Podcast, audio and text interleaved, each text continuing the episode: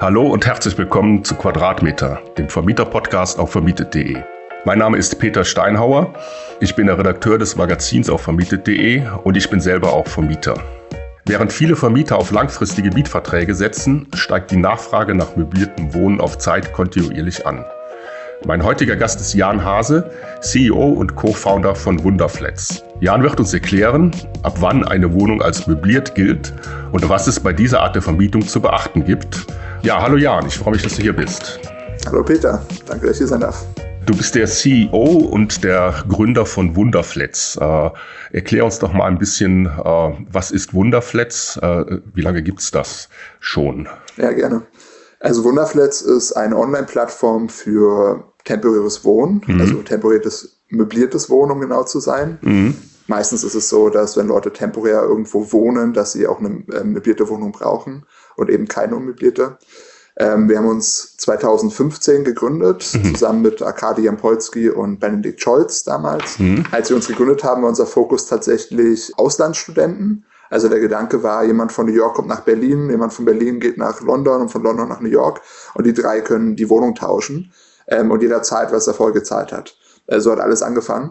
Äh, wir haben dann schnell festgestellt, dass ähm, temporäres Wohnen und vor allem möbliertes Wohnen ein Convenience-Produkt ist. Das heißt also, die Leute schätzen äh, Zeit über Geld in dem Fall und sind auch bereit, äh, zum Zeitsparen etwas extra zu zahlen. Und das ist bei Studenten in der Regel nicht so. Das heißt also, auch ich als Student, ähm, ich habe jede Chance genutzt, um irgendwo Geld zu sparen und äh, habe dafür auch gerne mal ein bisschen mehr Zeit investiert. Als wir das verstanden haben, dass temporäres Wohnen zum Zeitsparen da ist ähm, und, und Komplexität rausnehmen, haben wir dann ähm, nach sechs Monaten ungefähr uns dazu entschieden, uns auf äh, Young Professional zu fokussieren und das war auch der Punkt, an dem unser dritter Mitgründer rausgegangen ist, weil der total an diese Studentenidee geglaubt hat. Der hat dann Zinsbaustein mitgegründet, wenn ich mich recht erinnere.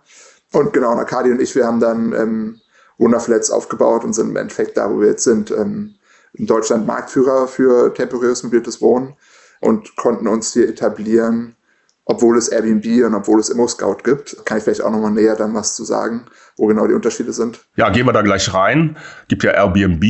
Ähm, ja, das ist eine ganz andere Zielgruppe. Ja. Das sind ja, wenn ich das richtig verstehe, mehr ähm, Urlauber, mhm. Feriengäste. Genau. Äh, ja, was macht ihr? Wen sprecht ihr an mit eurem Angebot? Also erstmal ne, rein technisch sind wir eine transaktionsbasierte Plattform. Mhm. Das heißt, äh, und äh, Immobilien Scout ist ein Anzeigenportal. Ne? Ja. Ähm, das heißt, bei Immobilien Scout kauft man eine Anzeige, ähm, bekommt dann im Zweifel sehr viele Anfragen, die man mal äh, selber bearbeiten muss oder mit einem Makler. Und das heißt, da ist, sag ich mal, die Produkttiefe relativ gering, also der Service, den man von Immobilien Scout bekommt. Äh, und das ist anders bei jetzt Airbnb oder bei Wunderflats, mhm. was transaktionsbasierte Plattformen sind, die bis zum, ähm, ne, bei uns sind es Mietverträge, bei Airbnb sind es Rechnungen, das bis zum Ende quasi durchbetreuen mhm. mit einem viel höheren Serviceangebot. Und dann der Vergleich zwischen Airbnb und Wunderflats, das ist so, dass Airbnb ähm, eine Plattform für Touristen ist. Also das heißt, ne, wenn ich in Urlaub fahre, ähm, schaue ich auf Airbnb, miet, miete was äh, und kriege eine Rechnung dafür. Das funktioniert überall auf der Welt gleich. Ne, ob ich jetzt in China ein Hotel buche oder in den USA oder in Deutschland, das funktioniert immer gleich. Ähm, und das ist genau unterschiedlich, ein Riesenunterschied zum Wohnen. Weil wenn ich ähm, jetzt für drei Monate oder für ein Jahr irgendwo ähm, wohne und nicht beherbergt werde, da brauche ich auch einen Mietvertrag und äh, ich möchte mich auch äh, vor Ort melden können und ich muss mich sogar rechtlich vor Ort melden. Ähm, und deswegen kann ich eben nicht als Ferienwohnungsanbieter, der ähm, an Touristen vermietet, die können keine ähm, Wohnungsgeberbestätigung ausstellen oder wollen es gar nicht, sondern die Wohnungen, die bei Wunderflat sind, haben keine Überschneidung mit den Wohnungen, die bei Airbnb sind oder vielleicht minimal 0,5 Prozent oder so, haben wir, glaube ich, jetzt das letzte Mal geschaut habe. Weil Airbnb kann und will auch will die Touristen nicht rausfiltern, die bei den äh, Wohnraumgebenden ankommen. Und bei Wunderflats ist es so, dass wir alle Touristen in der Anfrage direkt rausfiltern. Also egal, ob das jetzt klassisch Touristen sind, die irgendwo Urlaub machen wollen für einen Monat, also was ja auch schon nicht so klassisch ist, oder Medizintouristen, die werden bei uns alle rausgefiltert. Mhm. Das heißt, bei uns kommen wirklich nur Leute an, die in der Wohnung wohnen und das ist mhm. sehr wichtig für mhm. das rechtliche Thema. Ja.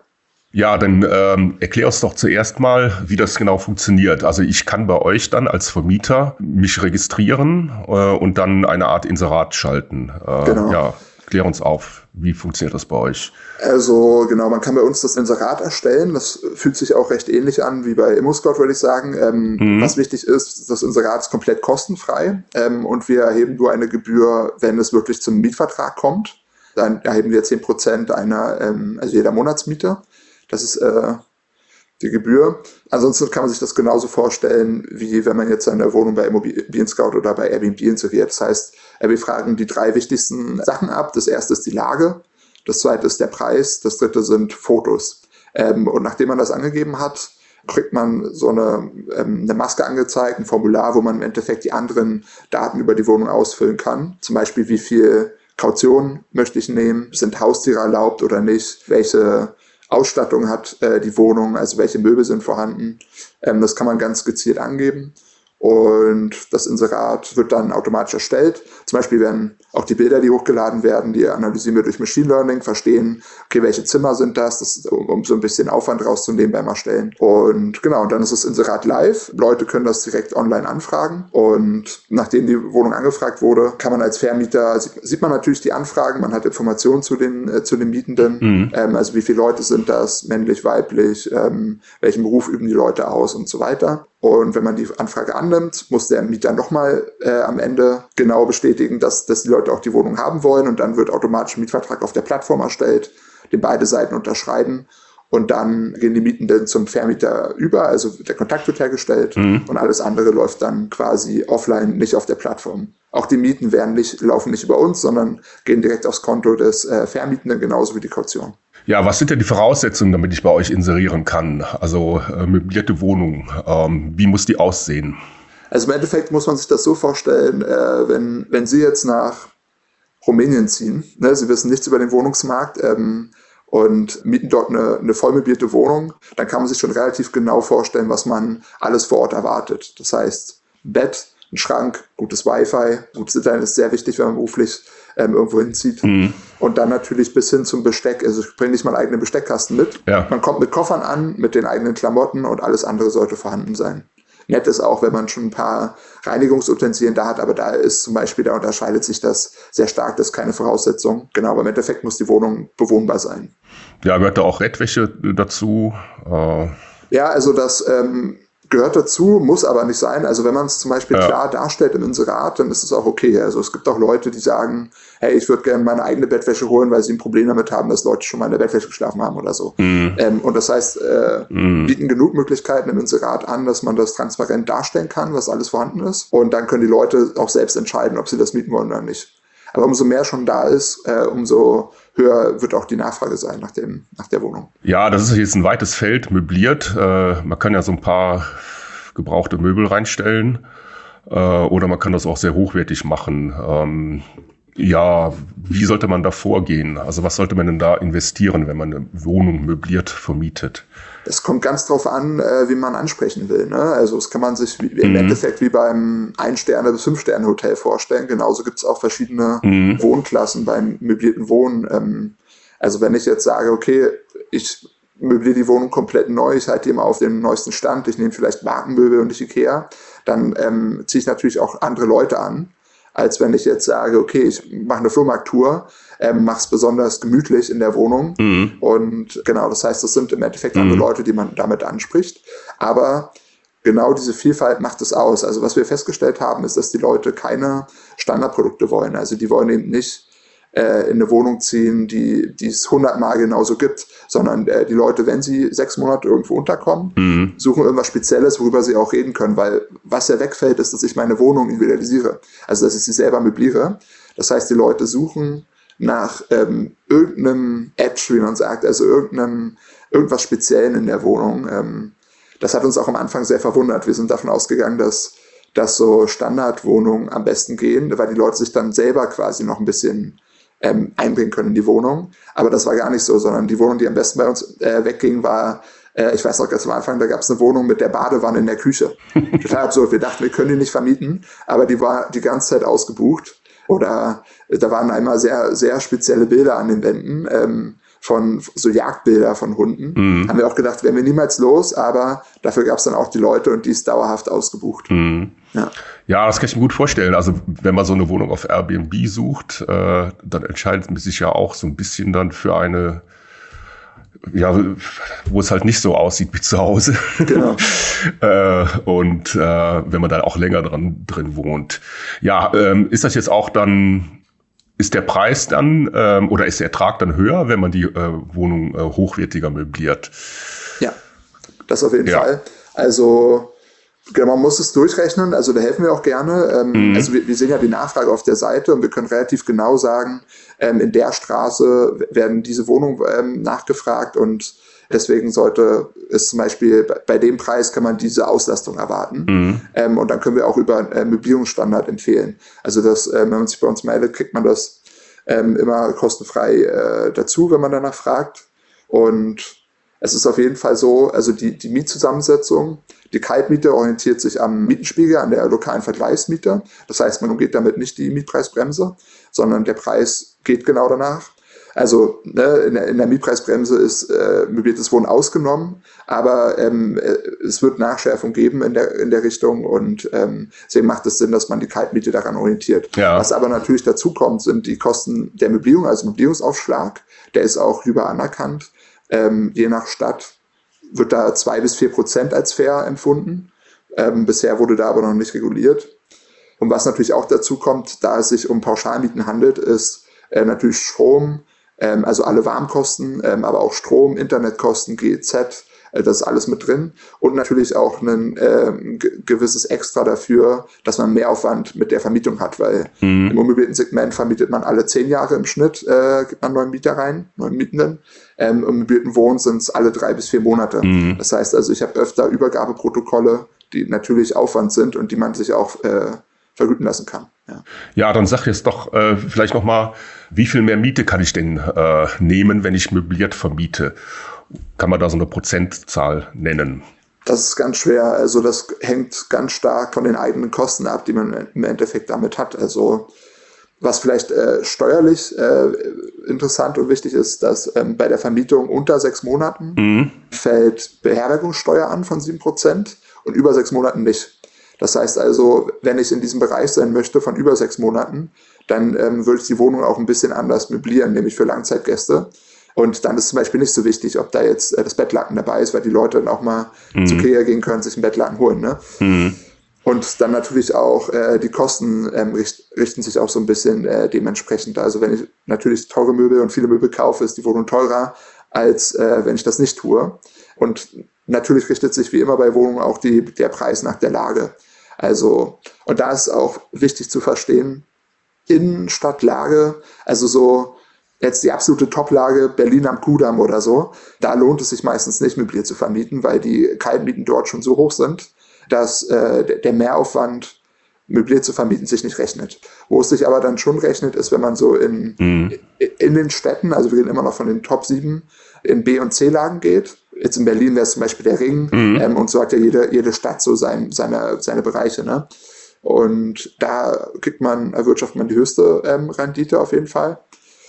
Und genau, mobiles Wohnen ist auch nicht nur ein Thema in den Top 7 Städten, ähm, auch wenn es da, wenn da die Nachfrage am stärksten ist, sehen wir aber trotzdem das ähm, auch auf, äh, in kleineren Städten. Also mhm. wir, wir unterteilen das in A, was die Top 7 sind, B, Top 30 und C alles darüber. Äh, und auch in C-Städten sehen wir, vor allen Dingen in C-Städten sehen wir gerade seit Corona ein extremes Wachstum an Nachfrage, weil ähm, die Leute einfach mal sagen, okay, jetzt äh, Frankfurt Innenstadt kann mir gerade nicht so viel bieten mhm. ähm, wie vor Corona und warum arbeite ich mhm. nicht mehr vom, vom See äh, in der Umgebung oder vom Gebirge aus von einer, von einer schönen Wohnung. Äh, und, und viele Leute haben das probiert und dadurch, dass Homeoffice, sag ich mal, zur Realität geworden ist ähm, für viele Menschen, kann man sich auch frei entscheiden, ob man nicht mal drei Monate vom Land aus arbeitet oder, oder sechs Monate oder ein Jahr. Vielleicht ist das ein hybrides Lebensmodell, was man fährt und genau, also. Ja, das finde ich einen interessanten Aspekt. Ich glaube, dass es auch für viele Leute relevant ist. Nochmal, du hattest eben schon steuerliche Aspekte genannt. Also ein steuerlicher Aspekt ist ja auch, dass ich die Möblierung dann abschreiben kann. Genau. Kannst du das nochmal so ein bisschen erläutern, was da machbar ist? Genau. Also eine steuerliche Beratung kann ich natürlich nicht geben. Ähm, da gibt man am besten einen Steuerberater. Aber ja. Aber das ist ein wichtiger Aspekt, dass ich die, diese Investition dann auch steuerlich dann abschreiben kann. Und, äh genau, ich glaube, damit hast du auch schon die wichtigsten ähm, äh, steuerlichen Themen angesprochen. Also mhm. In der Wohnung, ähm, Möblierung, Reparaturen und so weiter. Die lassen sich abschreiben, soweit ich weiß. Und ansonsten, wie gesagt, ab sechs Monaten Mietdauer ist es äh, umsatzsteuerfrei ähm, oder äh, steuerfrei. Ähm, alles drunter äh, muss man die 7% äh, zahlen. Das wird bei uns aber äh, automatisch in die Rechnung mit äh, ausgewiesen und dadurch äh, ist man da auch auf der sicheren Seite, wenn man das mhm. über Wunderflits macht. Was natürlich auch noch so ein Punkt ist, äh, Wohnen auf Zeit. Da gibt's ja auch äh, so einen bestimmten rechtlichen Rahmen, wie das überhaupt äh, äh, möglich ist. Ähm, also ich finde das nicht so einfach zu verstehen, ähm, aber du bist ja Experte. Erklär uns das doch mal äh, bitte, was ich überhaupt da für Möglichkeiten habe, wenn ich Wohnungen auf Zeit vermiete. Hm. Also vielleicht erstmal der Konflikt oder warum es überhaupt da ähm, Unklarheiten gibt. Das liegt daran, dass ähm, Wohnen auf Zeit und ähm, Ne, das ist auf jeden Fall weniger als unbefristetes Wohnen von der Mietdauer her. Und die Frage ist quasi, wie nah kommt man ähm, an den Beherbergungsprozess ran, mhm. weil dann ab da gelten andere ähm, Gesetze. Ja. Und das ist genau diese Unsicherheit, die es da gibt. Und rein rechtlich ist es so, dass man sich quasi fragen muss, okay, was ist Wohnen? Und das ist relativ klar definiert. Also Wohnen ist, wenn ich meinen Lebensmittelpunkt dauerhaft verlege. Mhm. Ähm, das ist die Definition ähm, vom Wohnen. Und dauerhaft verlegen bedeutet, in der Rechtsprechung, dass äh, Miete nicht tageweise oder wochenweise, sondern monatsweise gezahlt wird.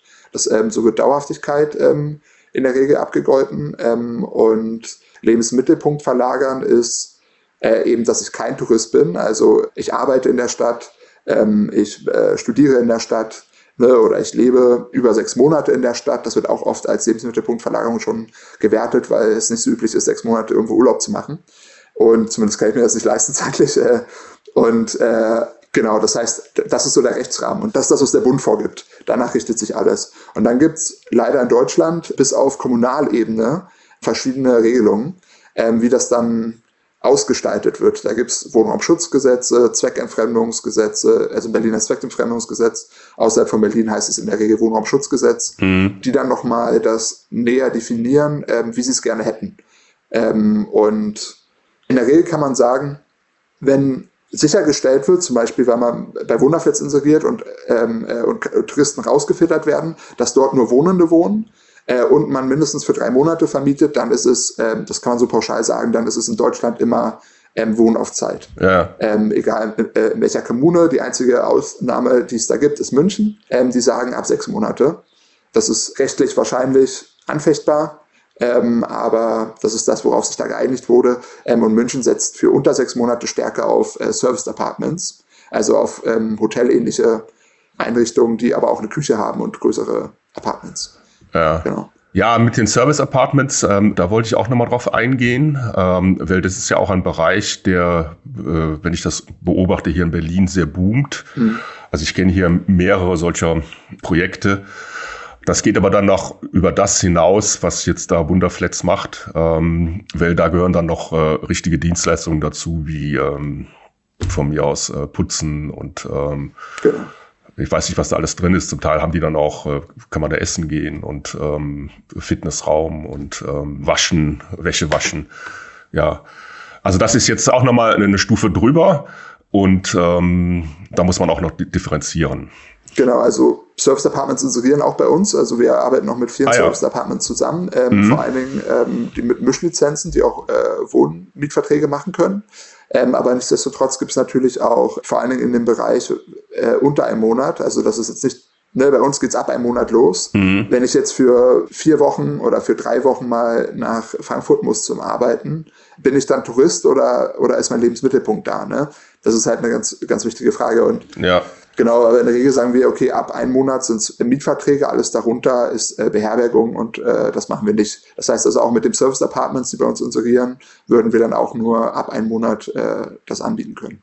Ja. Mhm. Ja, äh, ist es denn so, wenn ich jetzt bei euch so ein Inserat schalte ähm, und diese rechtlichen Dinge, die wir gerade besprochen haben, kriege ich da bei euch auch Unterstützung, äh, damit ich da keine Fehler mache? Klar. Wie sieht das aus? Also checkt ihr das und äh, ähm, ihr ruft mich dann an oder schreibt mir eine E-Mail? Also wie, wie genau funktioniert das? Also wir stellen einen ähm, Mietvertrag ähm, über die Seite bereit, der von der lokalen Regierung immer auch überprüft ist. Also die werden regelmäßig überprüft. Ähm, dadurch ist man, ah, ja. wenn man den Mietvertrag nutzt, immer auf der sicheren Seite. Das heißt, dieses Risiko können wir da komplett rausnehmen und dadurch, dass wir äh, die Mietenden auch so ausfiltern, dass nur Leute ankommen, die auch wirklich da zu Wohnzwecken wohnen, gibt es quasi keinen rechtliches Risiko, genau als, als Vermieter. Du hattest gesagt, der Mietvertrag, also ich, äh, ihr habt einen Mietvertrag entwickelt oder bietet den an, der auch dann rechtssicher ist. Genau, ja. Und ja. Ähm, das ist der Standardmietvertrag, den man dann über auch online abschließt. Genau, also wenn man die Plattform so nutzt, wie sie ist, ja. muss man sich um das Rechtliche quasi gar nicht kümmern. Wenn man äh, trotzdem natürlich die Infos haben will, was ich auch verstehe, dann gibt es mehrere Möglichkeiten. Einmal haben wir einen, einen, sehr detaillierten Blogpost, den wir zusammen mit einer Anwaltskanzlei immer updaten. Da ist alles drin, mhm. äh, auch zu den verschiedenen lokalen Gesetzregelungen und so. Da findet man alles und äh, wir sind keine vollautomatisierte Plattform, sondern eine hybride Plattform nennen wir das. Das heißt also, wenn, wenn man bei uns eine Wohnung inseriert, äh, wird man auch angerufen ähm, und bekommt quasi die Möglichkeit, erstmal zu sprechen und seine Fragen loszuwerden. Oft geht es dann natürlich auch um Preisgestaltung und so. Mhm. Ähm, aber was wir dann auch zum Beispiel machen, ist Fotografen in die Wohnung zu schicken. Einmal, damit die gut repräsentiert sind. Und wir haben da auch so ein paar Standards, dass zum Beispiel das nicht überbelichtet ist, dass für die Mietenden das auch genauso aussieht, wie es vor Ort ist und so weiter. Mhm. Wo wir auch Mehrwert für, für die Mietenden damit erzeugen. Das ist zum Beispiel kostenlos, ähm, selbstverständlich kostenlos. Mhm. Und man kann auch immer im Prozess äh, mit uns sprechen. Das heißt, auch wenn eine Anfrage über die Seite kommt, das kann wenn man möchte, vollautomatisiert durchlaufen, sodass ich mich dann nicht drum kümmern möchte. Mhm. Wenn ich aber ähm, Fragen habe, äh, dann gibt's immer die Möglichkeit im Prozess, die auch loszuwerden, also im Kontakt. Mhm. Also jeder Vermieten hat bei uns einen Account Manager, ähm, mhm. mit dem er auch Kontakt aufnehmen kann. Mhm. Und, und das ist im Prozess auch relativ klar und eindeutig, äh, ja, da wird man, kann man die Fragen mal loswerden, natürlich auch zur Person der Mietenden und so. Mhm. Ja, das finde ich ähm, einen guten Service. Also kann ich mir gut vorstellen, dass man dann auch äh, äh, in diesen rechtlichen Unsicherheiten so ein bisschen Unterstützung erhält. Ja gut, was kostet mich das Ganze? Ja, 10 Prozent jeder Monatsmiete ist äh, die Gebühr, die wir nehmen. Ah ja. Ganz simpel, transparent, ja. Mhm. Das heißt, ähm, dann zahle ich äh, monatlich äh, oder ihr, ihr, ihr bucht mir das ab, 10% von der Monatsmiete. Ja, wir machen das per Rechnung. Wenn der Mietvertrag zustande kommt, dann schicken wir im Endeffekt äh, die Rechnung. Ja, wenn der Mieter jetzt da drin ist äh, und wohnt da auf Zeit, ähm, dann sind ja noch so ein paar Sachen, die dann da ähm, passieren können. Hat es da teilweise schon angesprochen. Einmal eine Kaution. Ähm, ist das üblich, dass er dann auch eine Kaution zahlt oder eine Versicherung? Also wie ist das geregelt? beim Wohnen auf Zeit, bei dem, was ihr da anbietet. Ist die genauso hoch wie bei der Vermietung? Also drei äh, oder zwei bis drei Kaltmieten oder wie hoch ist die? Es unterscheidet sich stark. Das kann man auf jeden Fall ansetzen. Ähm, das hängt ganz stark von der Wohnung ab. Also wenn ich da jetzt, wenn ich jetzt meine Privatwohnung untervermiete ähm, und es gibt super viele Einzelstücke oder irgendwas, dann nehme ich, kann ich natürlich eine höhere Kaution verlangen, als wenn ich jetzt äh, ich meine, Baerbohm-Wohnung äh, anbiete, die auf das Mindeste registriert ist. Mhm. Was sich so als äh, so ein bisschen als Standard etabliert hat, sind so 1000 Euro, 500 Euro, ähm, weil die Leute bleiben ja auch nur drei Monate. Ne? Das heißt, klar, die Möbel sind drin, da, da kann natürlich durch Absetzungen was kaputt gehen ähm, oder, ne, ähm, aber im Endeffekt, dadurch, dass die Leute nicht so lange bleiben, muss die Kaution jetzt auch nicht so hoch sein. Also es ist sehr unwahrscheinlich, dass jetzt äh, jemand, dass mit der Toilette kaputt geht oder irgendwas, wofür man ja sonst mhm. oder weiß ich, Wände oder so, ne? Bei drei Monaten Nutzungsdauer oder bei, bei sechs Monaten kann einfach so, nicht so viel an der Wohnung selbst passieren, sondern es geht tatsächlich um die Möbel. Mhm. Ähm, und das ist in der Regel mit, mit oder um, äh, Malern oder so. Und das ist mit 500 Euro Kaution in der Regel schon gut abgegolten. Äh, Versicherungen gibt's auch in dem Bereich. Ähm, wir arbeiten da auch gerade mit einem Versicherer dran, ähm, ein, ein neues Produkt zu entwickeln, was ähm, sowohl die Mietenden als auch die Vermietenden ähm, äh, versichert. Aber man muss auch ehrlich sagen, es kommt einfach nicht so oft zu Schadensfällen. Das sind halt keine Partytouristen ähm, und äh, die da irgendwie sind, sondern das sind meistens die Leute, die die, die Wohnung mieten, das sind ne, Mitarbeiter von, von Google, von Microsoft, äh, mm. Bayer mm. oder auch von Startups oder so, die verbringen super mm. wenig Zeit in der Wohnung, die arbeiten viel und mieten sich halt für die Probezeit eine möblierte Wohnung für die ersten sechs Monate, suchen sich damals unbefristet, wenn sie bleiben oder gehen in die nächste Stadt. Ne, das heißt, das sind Leute, die super viel arbeiten und einfach wenig zu Hause sind. Und auch jetzt bei uns, bei den Wohnungen, die wir selber vermieten, sehen wir das auch, dass es einfach sehr selten zu Schadenfällen kommt. Das mhm. äh, lässt sich auf jeden Fall sagen. Ja, das hat man wahrscheinlich dann doch eher bei diesen Airbnb-Touristen. Äh, die sind dann, das ist eine ganz andere Klientel. Und ansonsten kann man das natürlich auch anpassen. Ne? Also man kann sagen, ey, ich probiere es mal ähm, für mit zwei Kaltmieten oder drei Kaltmieten, schau mal, wie viel Nachfrage ich habe. Wenn ich merke, okay, da kommt nicht so viel, dann kann ich ja reduzieren, vielleicht kommt da mehr. Mhm. Ich nehme mal 500 Euro, wenn das jetzt nicht gereicht mhm. hat, erhöhe ich es beim nächsten Mal. Dadurch, dass man das ja alle drei Monate ähm, äh, oder alle, wie auch wie lange man auch immer vermieten möchte, anpassen kann, ist man ja auch flexibel und nicht so gebunden. Kann dann der Mieter, der dann in der Wohnung wohnt, äh, auch äh, die Miete mindern, äh, wenn äh, irgendwas nicht in Ordnung ist? Bestimmt. Ähm, also genau, was was natürlich ein Thema ist, wenn es die Heizung nicht geht oder so. Ja, sowas oder äh, größere Schäden oder irgendwie das Badezimmer, äh, irgendwie da, das Wasser läuft nicht oder, oder solche Sachen so, ne? können ja passieren. Ja.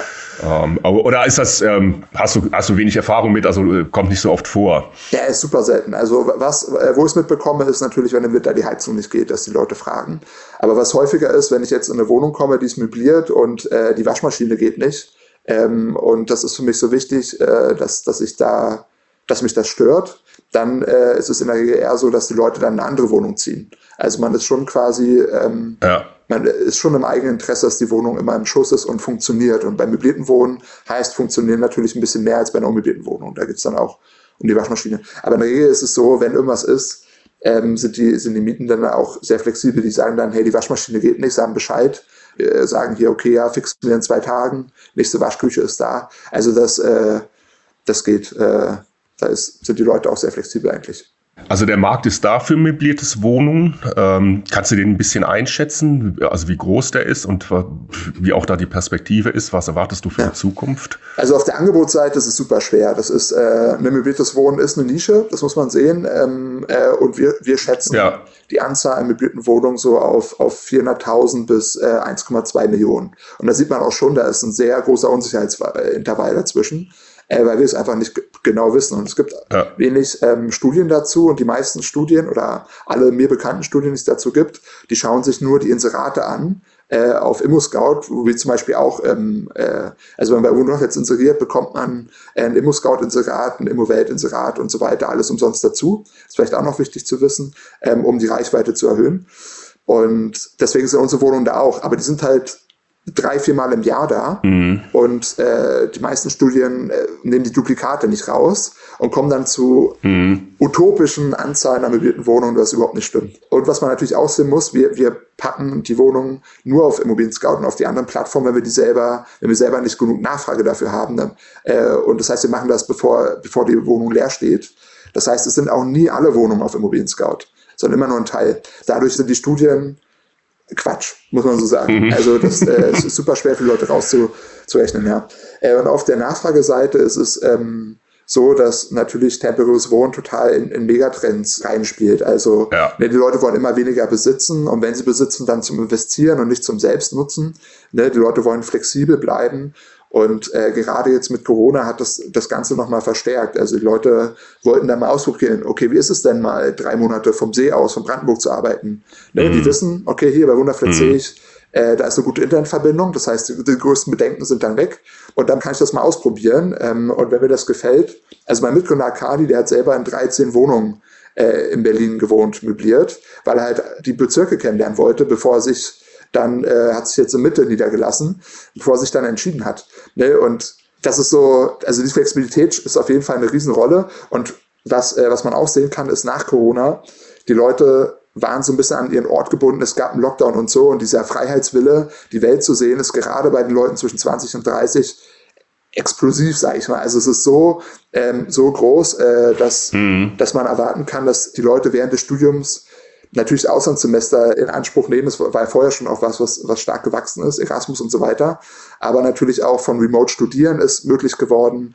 Der erste Job, den kann man vielleicht auch remote machen oder teilweise. Das heißt also, man, man kann auf jeden Fall davon ausgehen, dass, äh, oder wir sehen das in den Zahlen, dass die Nachfrage mhm. explosiv ansteigt seit Corona. Und wir, wir sind auch selbst ähm, in dem Corona-Jahr 2020 sind wir trotzdem 40 Prozent gewachsen und nicht wie viele andere Branchen, vor allen Dingen im Tourismus oder so, geschrumpft, sondern da war Wachstum. Jetzt letztes Jahr 21 hatten wir 70 Prozent Wachstum, jetzt dieses Jahr warten wir über 100 Prozent. Also da sieht man auch, dass diese diese Nachfrageentwicklung, äh, die ist ungebremst da und, und auch auf der Größe, wo wir sind, ist das, was uns am Wachstum hindert, ist Angebot. Also es fehlt an allen Ecken, sowohl in Großstädten als auch in, in, in, in Kleinstädten, in, schönen Dörfern, fehlt es an, an Wohnraum, ähm, der temporär genutzt werden kann. Mhm. Ja, da kann ich mal so ein bisschen so, so äh, auch aus, aus meiner Praxis hier berichten. Also es ist ja so auch, dass in der ganz konventionellen Vermietung, also unmöbliert, äh, die Fluktuation viel höher geworden ist. Also wenn man halt jetzt in den Innenstädten ähm, ähm äh, vermietet. Ähm, kann auch sein, dass es woanders auch so ist. Aber das ist sowieso, die Leute wohnen, also früher war das so, dass sie sehr lange in Wohnungen gewohnt haben und gerade junge Leute, also ich vermiete ja da in Köln, äh, da habe ich eine viel höhere Fluktuation. Die, die, die wohnen dann vielleicht ein, zwei Jahre da und äh, ziehen dann wieder woanders hin. Hm. Äh, und dann überlege ich mir auch die ganze Zeit, ja, da kannst du auch gleich möbliert vermieten. Ja ja, ich finde das äh, sehr charmant, auch die Idee, dass man nicht mehr so gebunden ist an so eine Wohnung. Ne? Das ist ja ungeheuer Ballast. Also ich weiß noch, als, als Student bin ich auch mit zwei Koffern nach Berlin gekommen und auch ständig umgezogen. Also das war in den 90er Jahren, da ging das noch. da gab es noch Wohnungen ohne Ende. ich komme aus Berlin und selbst äh, ich, ich bin äh, als Student ins Studentenwohnheim gezogen. Es war meine erste Wohnung, auch voll möbliert, ja. äh, weil ich einfach mal in der Stadt gewohnt habe und äh, nicht eine Stunde 20 Anfahrt haben wollte. Ja, das trifft ja dann in diese ganzen Themen rein, so was, was, was so Sharing angeht. Und äh, also man braucht kein Auto mehr, man ja. braucht keine Wohnung mehr. Ähm, und das genau. trifft sehr den Zeitgeist. Deswegen finde ich das Thema wahnsinnig spannend. Ist im Übrigen auch bei uns im Magazin so eins der, äh, also wir haben ja Artikel dazu geschrieben, die am meisten abgerufen werden. Also jetzt möbliertes Wohnungen. Ah, ja, cool. ja, ist ein Riesenthema. Was wir jetzt Folgetrend da gerade sehen, also ne, 50 äh, Prozent der Mieten bei uns sind ähm, ausländische Fachkräfte, die für die Probezeit eine Wohnung mieten. Ja. Äh, und die anderen 50 Prozent sind super fragmentierte Leute, die lokal sind. Also es kann auch mal, ich habe selber einen Wasserschaden in der Wohnung und brauche dann eine Umsetzwohnung. Oder ich baue ein Haus im Speckgürtel, das dauert ein bisschen länger, so wie jedes Bauprojekt äh, immer und auch jetzt gerade insbesondere. Mhm. Äh, und da brauche ich auch erstmal eine Gütewohnung, um das zu überbrücken. Das ist total vielfältig. Oder 5 Prozent unserer äh, Mietenden kommen aus einer Trennungssituation. Also man trennt sich, ein Partner braucht eine möblierte Wohnung für ein paar Monate. Äh, und so, und das, das ist sehr fragmentiert. Und was wir aber jetzt aber gerade sehen, ist, dass die Zeiträume immer länger werden. Also als wir angefangen haben, war die Durchschnittsmietdauer zwei Monate. Jetzt sind wir bei viereinhalb Monaten Durchschnittsmietdauer. Das liegt daran, dass die Leute dann auch sagen, okay, ich weiß, ich bin jetzt hier vielleicht zwei Jahre oder drei Jahre, ja, dann miete ich mir die Wohnung halt auch nur für zwei oder drei Jahre und ich will gar nicht in so einen unbefristeten Mietvertrag, ich will die auch gar nicht, will mich gar nicht um die Möbel kümmern, sondern bleibe ich halt drei Jahre und ähm, dann gehe ich wieder. Das ist natürlich schon immer bei Botschaftern so gewesen. dass äh, die Botschafter und Konsulate buchen bei uns auch viel. Mhm. Äh, da kennen wir das, aber es ist auch immer mehr bei normalen Berufen. Also ich, äh, der, der Entwickler bei Zalando, der weiß halt auch nicht, ob er in zwei Jahren noch bei Zalando in Berlin bist oder dann nicht woanders hingeht. Ne? Ja. Ja, das ähm, kann ich nur auch äh, un unterstreichen. Also das sehe ich genauso. Äh, noch einen letzten Punkt will ich jetzt ansprechen. Es gibt ja derzeit von der Politik aus äh, schon auch Bestrebungen, äh, den Bereich möbliertes Wohnen und Wohnen auf Zeit stärker zu regulieren. Ja, was glaubst du, äh, was da kommen wird? Ja, wir sind da sehr nah dran. Also dadurch, dass es keine Interessensvertretung ähm, für Zeitwohnende gibt, also weder für die Expats noch ähm, für äh, die Wohnungsanbietenden, ähm, ist es so, dass wir sehr oft in den Gesprächen dann äh, vor Ort am Tisch sitzen ja. und ähm, mit, mit Daten probieren zu helfen, da gute Gesetze zu machen. Weil es natürlich leicht instrumentalisiert werden kann, weil es so eine kleine Nische ist. Ne? 23 Millionen Mietwohnungen und 300 oder 400.000 bis eine Million möblierte Wohnungen. Das heißt, da kann man schnell das zu einem Riesenproblem erklären und mhm. Symbolpolitik daran machen. Ne? Die, die Gefahr gibt's, aber in der Regel, genau. äh, wenn man das Gespräch sucht äh, und mit den Leuten spricht, dann kommen dann auch vernünftige Sachen raus. Äh, äh, so leider, du hast selber gesagt, dass du in Köln vermietest. Ähm, äh, da, da waren wir zu spät eingebunden. Da ist es zum Beispiel so, NRW hat das im Wohnraumschutzgesetz sehr klar geregelt, was mobilites Wohnen ist. Und da wurde eine Mindestmietdauer für drei, drei Monate ähm, vorgeschlagen, zum Beispiel, die dann die Städte und Kommunen dann auch nach und nach jetzt übernehmen. Das ist was, was man auf jeden Fall sagen kann, so ab drei Monate. Ähm, und Köln ist da vorgeprescht, hat ein eigenes Gesetz gemacht und hat auch so den Studentenwohnen verboten damit. Also äh, was aber nicht gilt, weil es quasi auf Landesebene schon ab, abschließend geregelt ist, wodurch das ja, sich gleich mal selbst reguliert hat, äh, weil auf Landesebene vernünftiges Gesetz gemacht wurde. Ähm, aber im Endeffekt ist es so, ne, das kommt von, vom Bund mhm. bis auf die Kommunen. Also der Bund hat vorgegeben, was Wohnen ist äh, und daran muss sich gerichtet werden. Das heißt, im Zweifel wenn man sich vor Gericht sieht und jemand hat da einen Monat gewohnt, lässt sich immer durchsetzen, wenn die Leute da ihren Lebensmittelpunkt hatten, dass das auch Wohnen ist. Und das wissen auch die Länder und die Kommunen, die, die andere Gesetze machen. Das heißt, deswegen sprechen wir auch und, und da geht es meistens um den Aufwand, weil die sagen, alles unter drei Monate ist auch okay. Dann müssen wir aber jeden Mietvertrag überprüfen und den Aufwand wollen wir uns nicht machen. Deswegen sagen wir, okay, alles ab drei Monaten akzeptieren wir immer. Und genau, das heißt rechtlich, worauf man sich einstellen kann, was total Sinn macht, ist, dass es überhaupt erstmal reguliert wird, weil dann weiß man, woran man ist. Da hat man Klarheit ja. und der Rahmen ist super wichtig, damit das funktioniert, weil es gibt super viele Mietende, die das brauchen. Mhm. Und es gibt viel zu wenig Angebot und ich kann als dreiköpfige Familie, wenn meine Frau Beraterin ist und ein München Projekt hat, kann ich nicht sechs Monate im Hotelzimmer oder Küche wohnen mit meinen zwei kleinen Kindern. Also wer Kinder hat, da bist du wahnsinnig. Ne? Ähm, das heißt, es braucht diesen temporären Wohnraum und das verstehen die meisten Politiker auch. Und was man erwarten kann, ist, dass wahrscheinlich so eine Mindestmietdauer um drei Monate sich einpendelt oder drei Monate, wo es keinerlei Überprüfung bedarf und Plattformen, die zertifiziert sind und sicherstellen können, zum Beispiel mit einer DIN-Norm oder ähnliches, dass nur Wohnende auf der Plattform sich tummeln, da kann man dann auch kürzere Mietzeiträume haben. Das ist was, was wir äh, uns anschauen. Das kann man erwarten, also Mindestmietdauern von drei Monaten. Das andere Thema ist Transparenz in den Mietpreisen. Ja. Jetzt gerade ist es so, ich kann eine Pauschalmiete setzen und muss gar nichts angeben, das ist meine Pauschalmiete und dadurch ist es komplett frei, freier Markt. Ne? Das funktioniert recht gut, weil die Wohnungen so oft auf den Markt kommen und die teuren Wohnungen einfach nicht gemietet werden. Aber natürlich hat der Gesetzgeber in, in, äh, in, in sehr angespannten Wohnungsmärkten schon Interesse daran, dass das nicht so frei ist, äh, mit, mit der Knappheit, die auch da ist. Also man kann davon ausgehen, dass das dadurch reguliert wird, dass man äh, transparent darstellen muss, okay, was ist denn meine Kaltmiete, was ist mein Möblierungsaufschlag, wie viel Strompauschale nehme ich denn an und so weiter. Mhm. Das heißt, das ist was, was äh, vielleicht in den nächsten Jahren ähm, da kommen könnte. Genau. Ja, also das, was du sagst, ähm, dass da ein gesetzlicher Rahmen geschaffen wird, das finde ich äh, wichtig.